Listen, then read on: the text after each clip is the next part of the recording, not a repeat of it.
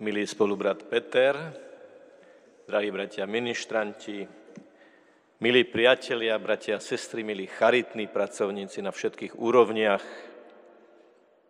dovolte mi začať hneď osobne a emocionálne. Žiadna fotografia, žiadna kamera, žiaden film vám nesprostredkuje takú skúsenosť, ako byť priamo na čiare, na hranici, cez ktorú utekajú nevinní ľudia pred vojnou. Vidím medzi vami viacerých, čo ste tam boli tiež a boli sme tam dokonca spolu. Zrazu vidím dve ženy s malými kufríkmi, ako sa blížia z ukrajinskej časti a prejdú do slovenskej. Prejdú cez čiaru a rozplačú sa. Začnú zvzlikať. Lebo tam, keď musia odísť zo svojej krajiny, nie preto, že sa slobodne rozhodli, ale preto, že niekto iný ich donútil, im dôjde, aká hrozná, nezmyselná, ťažká a neistá je tá situácia. Plačú a idú do neznámej krajiny, kde nevedia, čo bude. My môžeme túto scénu brať ako hlboko otriasajúci zážitok ale nestačí ustrnúť v konštatovaní hrôzy situácie. Ježiš sa dnes pýta svojich apoštolov, za koho ma pokladáte vy? A cez každú náročnú, krízovú, životnú situáciu, vlastnú, alebo tých druhých nám Ježiš cez celé dejiny znovu kladie túto otázku. Za koho ma pokladáte vy? Kde ma stretávate? Za koho ma máte? Kde stojím v hodnotovom rebríčku vašich vzťahov? Dali ste mi jesť, keď som bol hladný? Dali ste mi piť, keď som bol smedný? Zaodeli ste ma? Navštívili ste ma? Pritulili ste ma, keď som bol vo vezení, keď som bol pocestný, keď som bol utečenec z vlastnej domoviny, z vlastnej krajiny? Lebo na konci života sa nás Ježiš nebude pýtať, koľko máme schválených projektov. Na konci života sa nás Ježiš nebude pýtať, koľko sme mali dobrých, ale nerealizovaných nápadov. Ježiš je mužom praxe, mužom činu. Sám to robil, dotýka sa uší, očí, nôh, rúk, úst a uzdravoval. Za koho ma pokladáte vy v 21. storočí uprostred napätej situácie vojny za hranicami vašej krajiny. Za koho ma pokladáte vy, ktorí vidíte trpiacich ľudí doma, domácich, ale aj tých, ktorí musia utekať.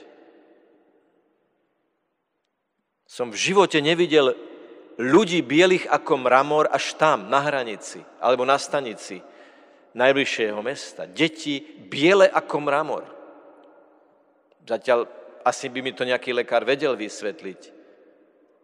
Alebo som videl na umelohmotnej stoličke sedieť, odhadujem 80-ročnú, pravdepodobne nejakú intelektuálku, dobre oblečenú ženu by niekto povedal, ale nemá nič, ani vlastnú krajinu, ani vlastný domov. Za koho ma pokladáte vy?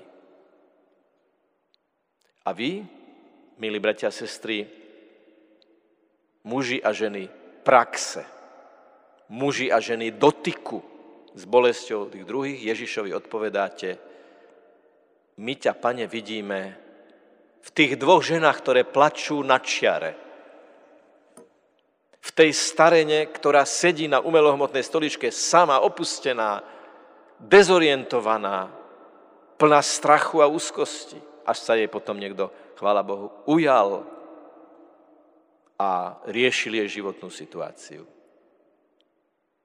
Vďaka za vaše svedectvo, že Ježišovo slovo sa stáva skutkom cez vaše ruky, cez vašu tvorivosť, cez váš fortiel a odbornosť a to, čo je naozaj nenahraditeľné, cez vašu skúsenosť. Nie väčšieho svedectva ako konať. Nie väčšieho svedectva ako vykročiť a dotknúť sa rán a bolestí. Povedali ste mi, že 20 tisíc počinov štatisticky vykázateľných sa uskutočnilo za toto obdobie smerom k utečencom. To nie je púhe číslo. Za každou tou jednotkou tých 20 tisíc plus ďalšie tisíce a desatisíce iných možných vykazateľných skutkov lásky je vždy konkrétna osoba, konkrétny človek, konkrétny trpiaci, konkrétny utečenec. A skončím tiež zážitkom. Pozitívnym.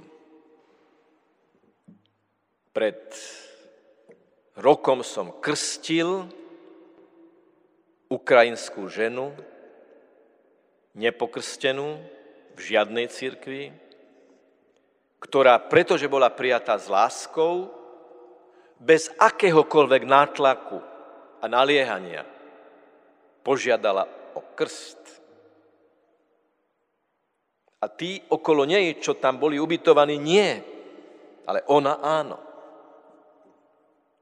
A bolo zvláštne, keďže mala ruský rodný jazyk, ruský materský jazyk, že v jazyku, ktorý mi nanútili ateistickí komunisti, že sme povinne mali na gymnáziu 5 hodín týždenne, každý jeden deň ruštinu, som teraz tento jazyk ruský mohol použiť na to, aby som povedal, ja kryšču tibia, vajmiu Atca i Syna i Sviatovo Ducha. Naše svedectvo v dotyku s bolesťou tých druhých má aj duchovný impact.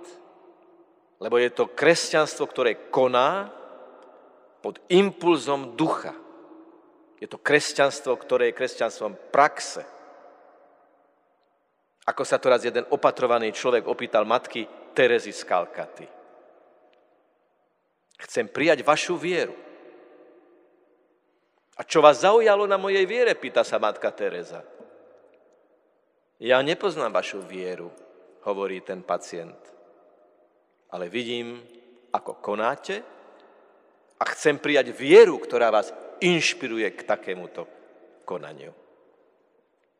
Takže, milí bratia a sestry, milí charitní pracovníci, keď dnes budeme dvíhať chlieb a víno pri oltári a dnes aj s otcom Petrom zažijeme opäť ten fascinujúci vrcholný moment keď hovoríme Ježišové slova a v našich rukách sa chlieb a víno menia na jeho telo a krv, tak budeme veľmi intenzívne myslieť a ďakovať a prosiť za vás i za tých, ktorých rán sa dotýkate, ste sa dotýkali a budete sa dotýkať, aby vás pán pritom viedol a zahrnul všetkými potrebnými milosťami a požehnaniami. A to sa týka všetkých, ktorí akýmkoľvek spôsobom, či priamo v charite, či spolupracujú s, chari- s charitou, alebo v iných organizmoch charitatívnych, pomáhajú tým druhým.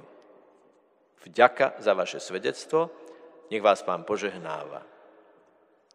A keď dnes príjmeme pána Ježiša opäť, keď poviete amen pri slovách telo Kristovo a príjmete pána Ježiša do svojho srdca, tak vyznajme spolu so svetým Petrom, ktorý na otázku, za koho ma pokladáte vy, odpovedá v mene všetkých, ty si Boží syn, ty si Boží mesiáš, ty si top autorita nášho života, ty si top inšpirácia nášho konania.